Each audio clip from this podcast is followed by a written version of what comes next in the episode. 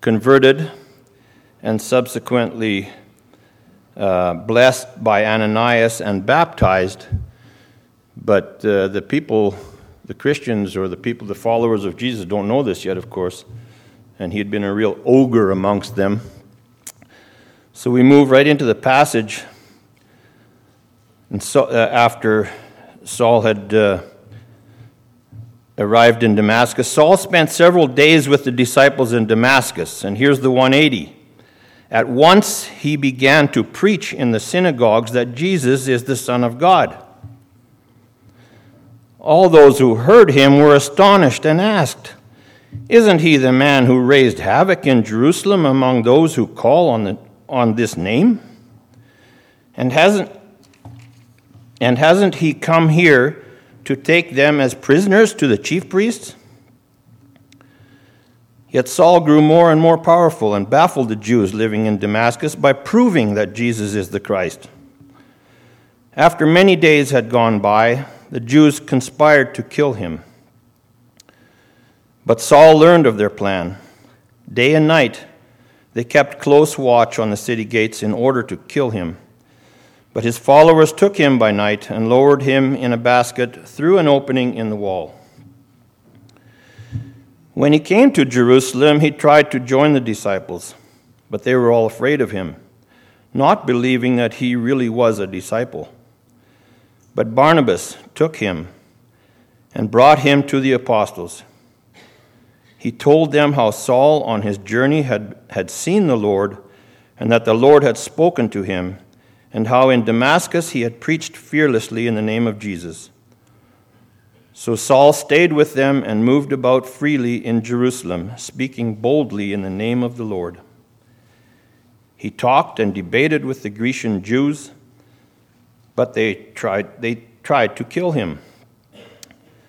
When the brothers learned of this, they took him down to Caesarea and sent him off to Tarsus.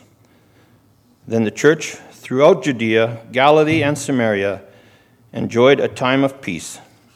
It was strengthened and encouraged by the Holy Spirit, and it grew in numbers, living in the fear of the Lord. The word of the Lord.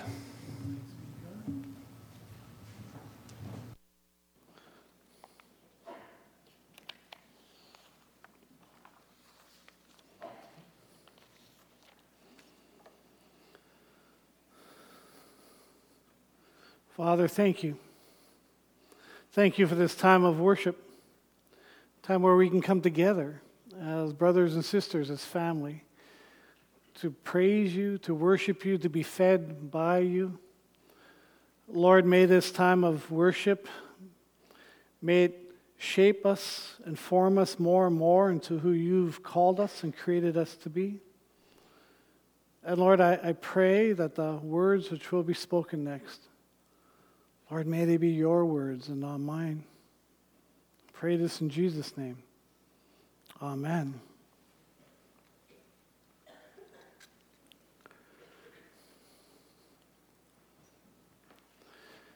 The story of Saul, who later becomes Paul,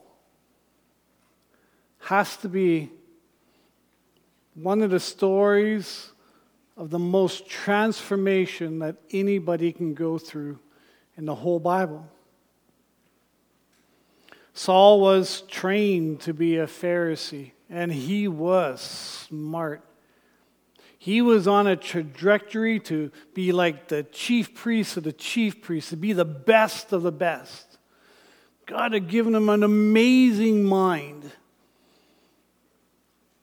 But Saul was so wrapped up in, in the rituals, in, in the fear of, of the Jewish faith at that time. That when Jesus comes and he's preaching forgiveness and grace, just goes against everything in his own heart.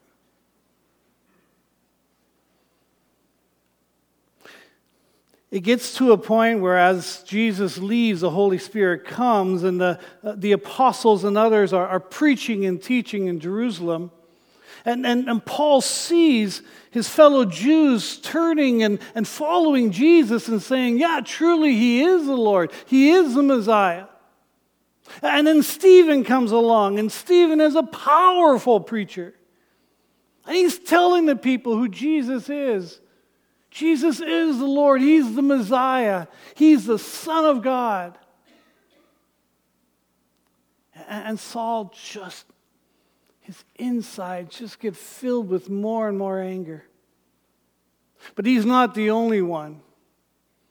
There are others who hear Stephen preach and, and they're filled with rage and they grab him and they, they haul him outside the city and, and they stone him to death. And, and Saul is there and, and he's, he doesn't participate in the stoning, but he watches over the clothes, uh, cloaks of, of all those who are participating. But he's approving it, he's cheering them on.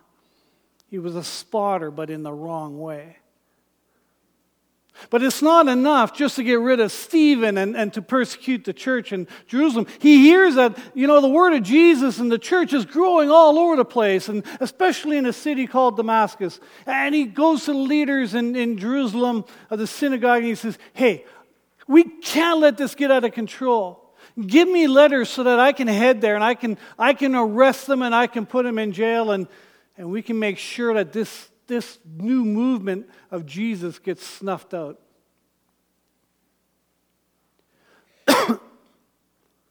it always amazes me at how much anger and rage is in Saul. In some ways, it scares, scares me.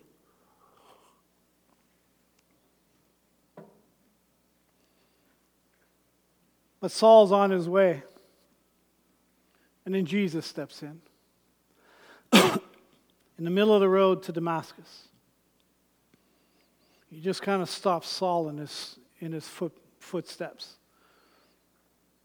he says to Saul, What are you doing? Saul says, Who are you?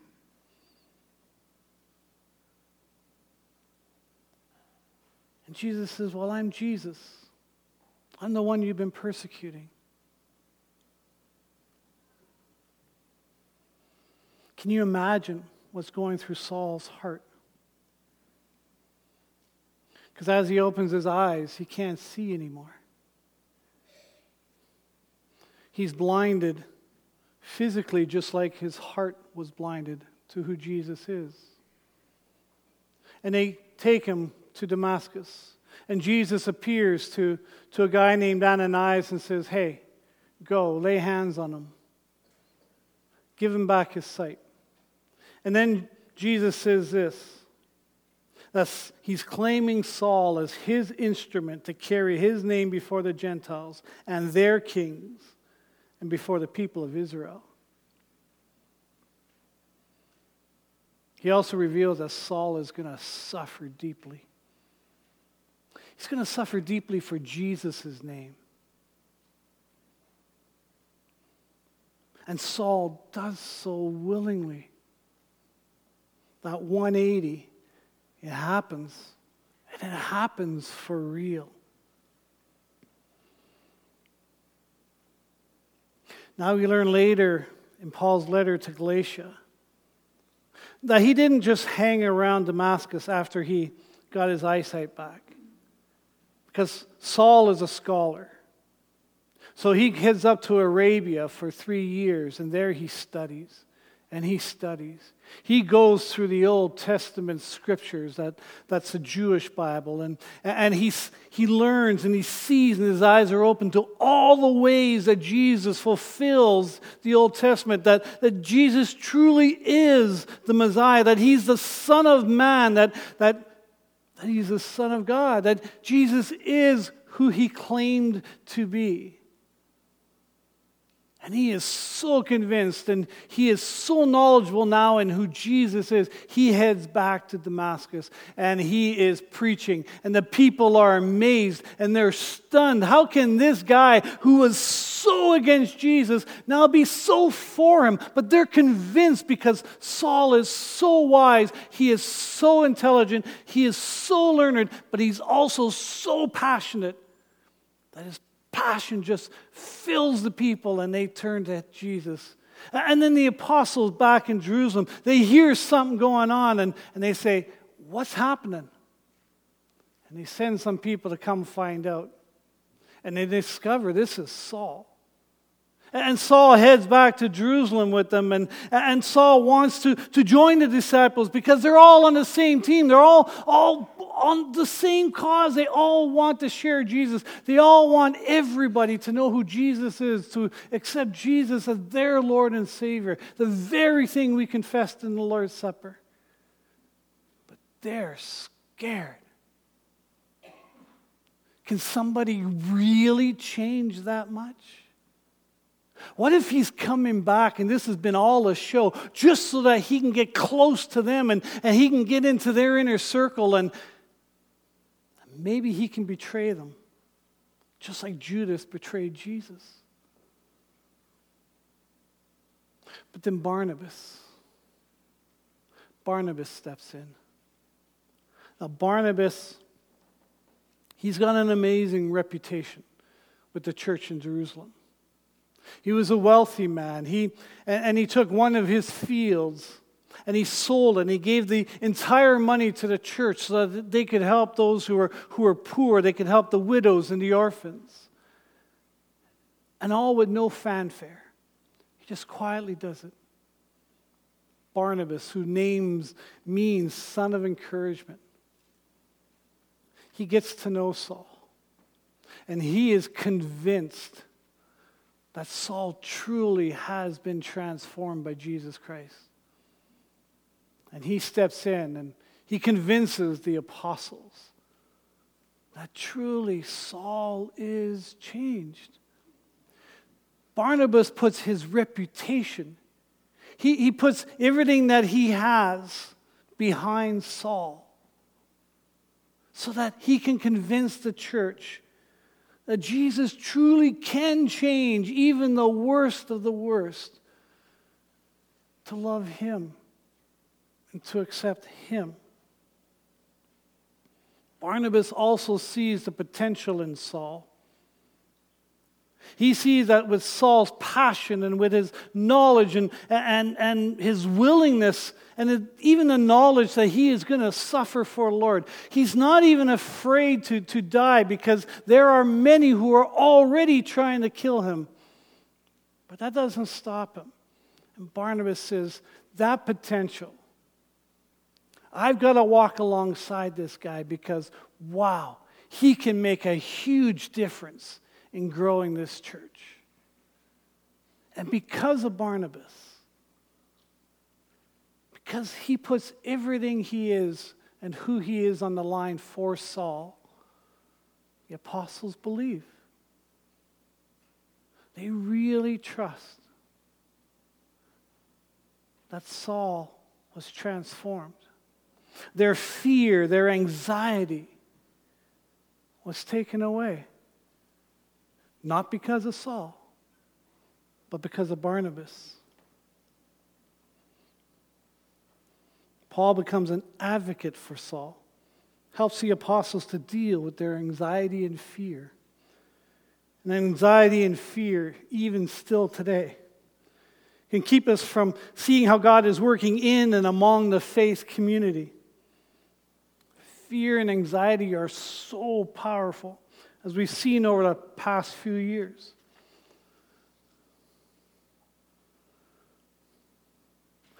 We've all had to deal with fear and anxiety. Doesn't matter what we say if we are truly honest with ourselves. We all struggled.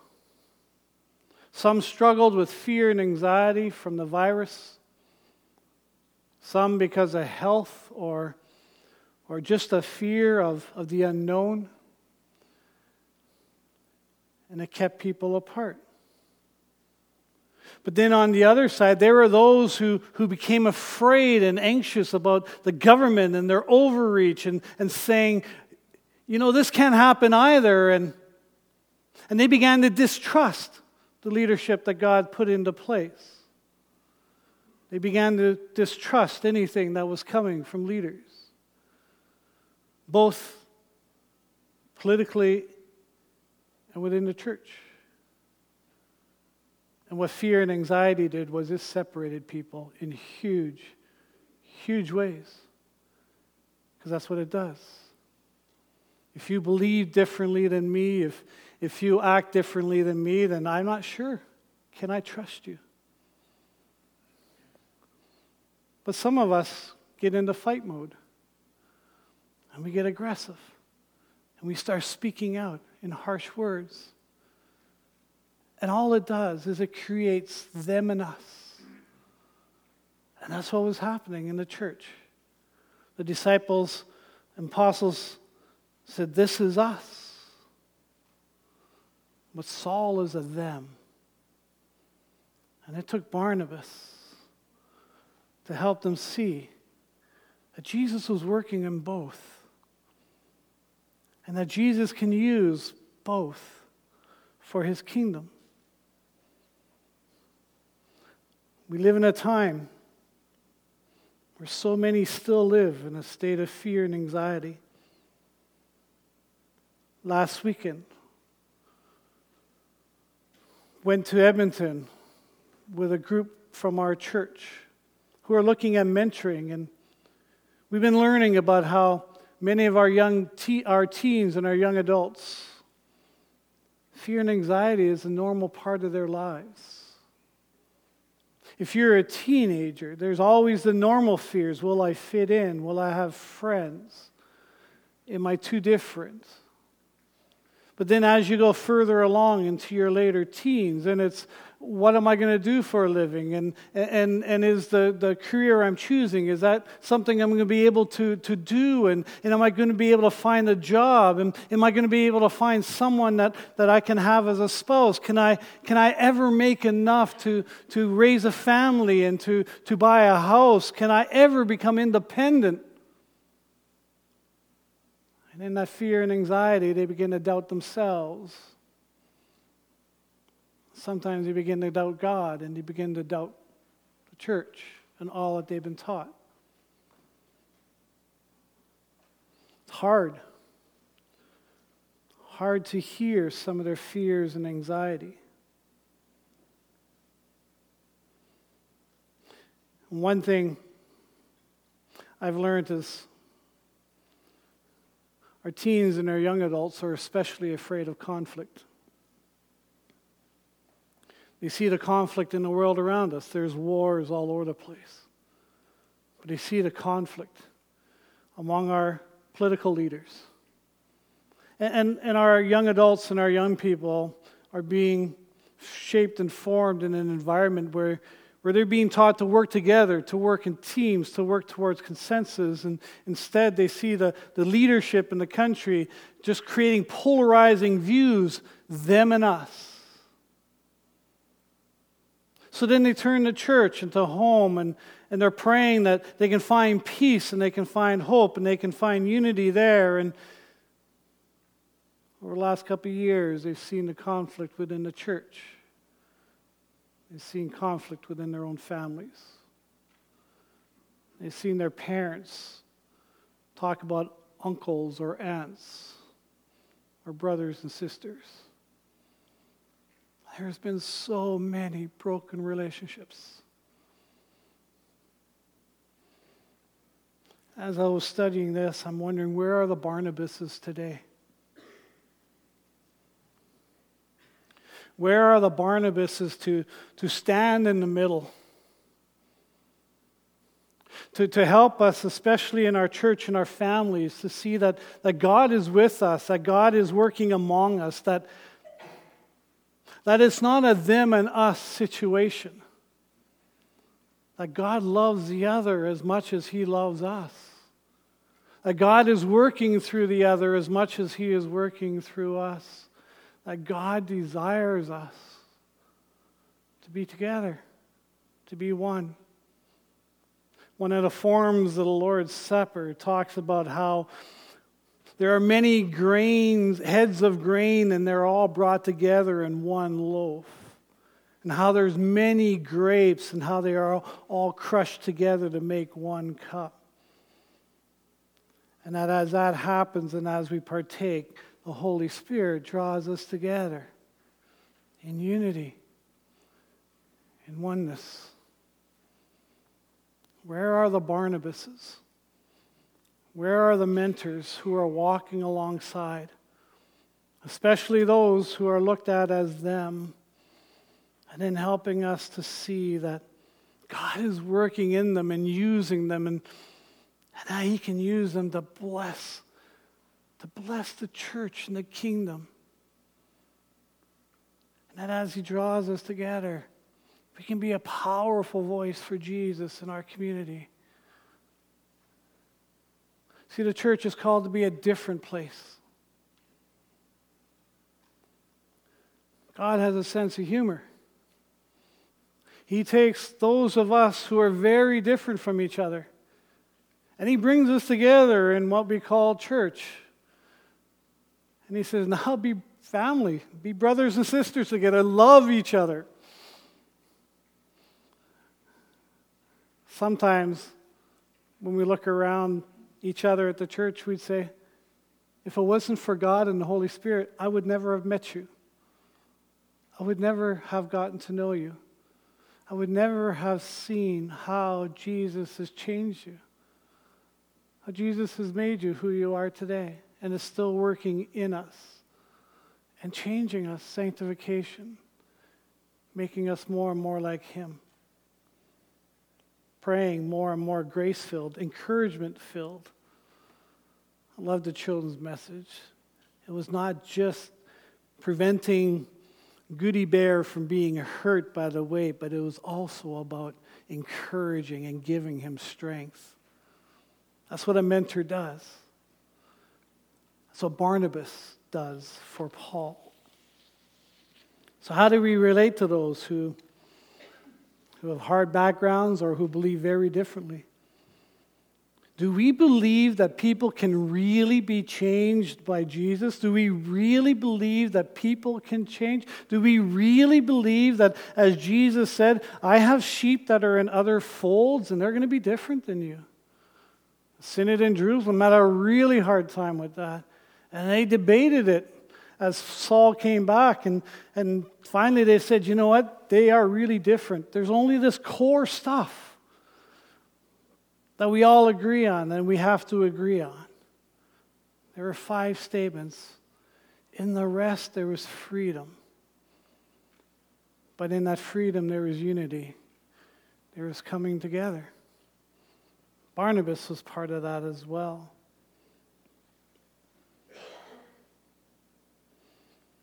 I sometimes think do we give up too quickly on people? Even though we know that their only hope lies in Jesus rather than to whatever they're looking to right now? Do we realize that change and transformation can take a really long time? I have a friend, Pierre. He's in Quebec City.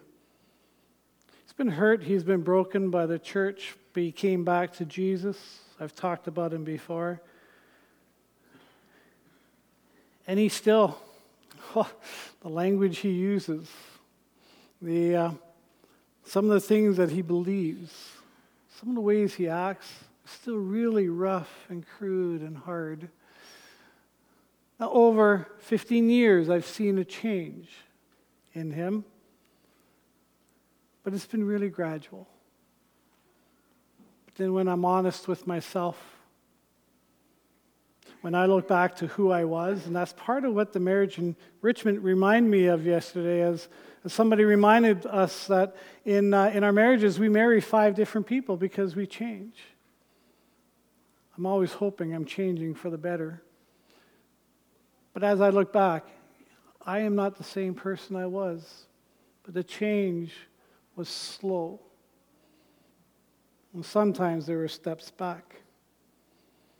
We've got to remember that if you've been going in one direction a long time, you may begin to change direction, but it's like a ship. It doesn't just turn like that, it has to make a long, gradual turn. And in that time, the captain, the sailors have to be patient. But change happens best when someone walks alongside you or you walk alongside someone else. And most change most mentoring, what it accomplishes best is it brings people together and it brings people before God. Barnabas goes another step forward, though. He goes with Paul on his first missionary journey to the Gentiles, bringing the good news of Jesus to the Greeks and the Romans, just like Jesus said. And Saul spends a lot of time with Barnabas, and I am sure he learned what it is to be encouraging. When you read so many of Paul's letter, that encouraging tone is so prevalent. But I think he also learned in his own life the importance of having someone come alongside him. Someone of character who shows us through their own life what it means to be a follower of Jesus, sharing what they've learned, showing that, that Jesus calls us together, to walk together, to be his presence in this world together. The story of Saul and Barnabas reminds me that even the greatest people need someone to invest in them, to believe in them, to help them on the life journey of becoming who Jesus is calling them to be, offering second chances in life, not giving up, even if the change is slow. Barnabas is willing to believe in Saul even after Saul had been so wrong about Jesus. And they have a successful journey. So they head out on a second one. Barnabas wants to take along John Mark. Well, Paul says, uh uh-uh. uh That guy chickened out. He bailed out on that first mission trip. I ain't taking him again. Barnabas says, No, we have to. then comes both sad but also an amazing moment. Barnabas says, John Mark's coming with me you know what? You can go. You can go on your trip. And Paul takes Silas. And you go, oh, brokenness. But I love how Barnabas gives John Mark a second chance. Just like he helped Paul with a second chance. And later on, you read when Paul is in need of help of courage, of reassurance. He calls John Mark. He says, Come. Somewhere along the line, God joined them back together again. And Saul, who's now Paul, learned to trust in him, learned to believe in him. Just like Barnabas helped the apostles to believe in Saul. Barnabas saw the potential in Saul. He saw the potential in John Mark. Just like Jesus knows the potential he's placed in us.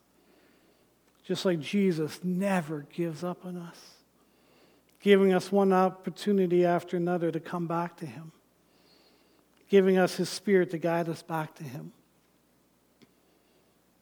So, whose life can you make a difference in?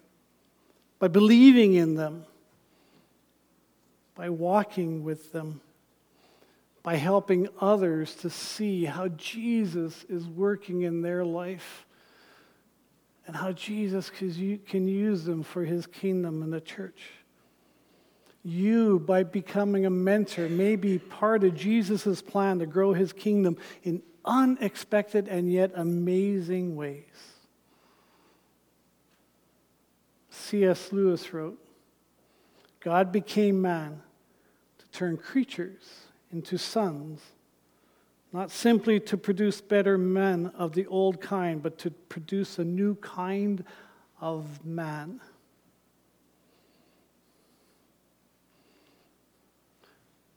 God came in Jesus to transform us. But he also came to bring Jew and Gentile together into one body. And he says, Yeah, we're going to be different. But we still need each other.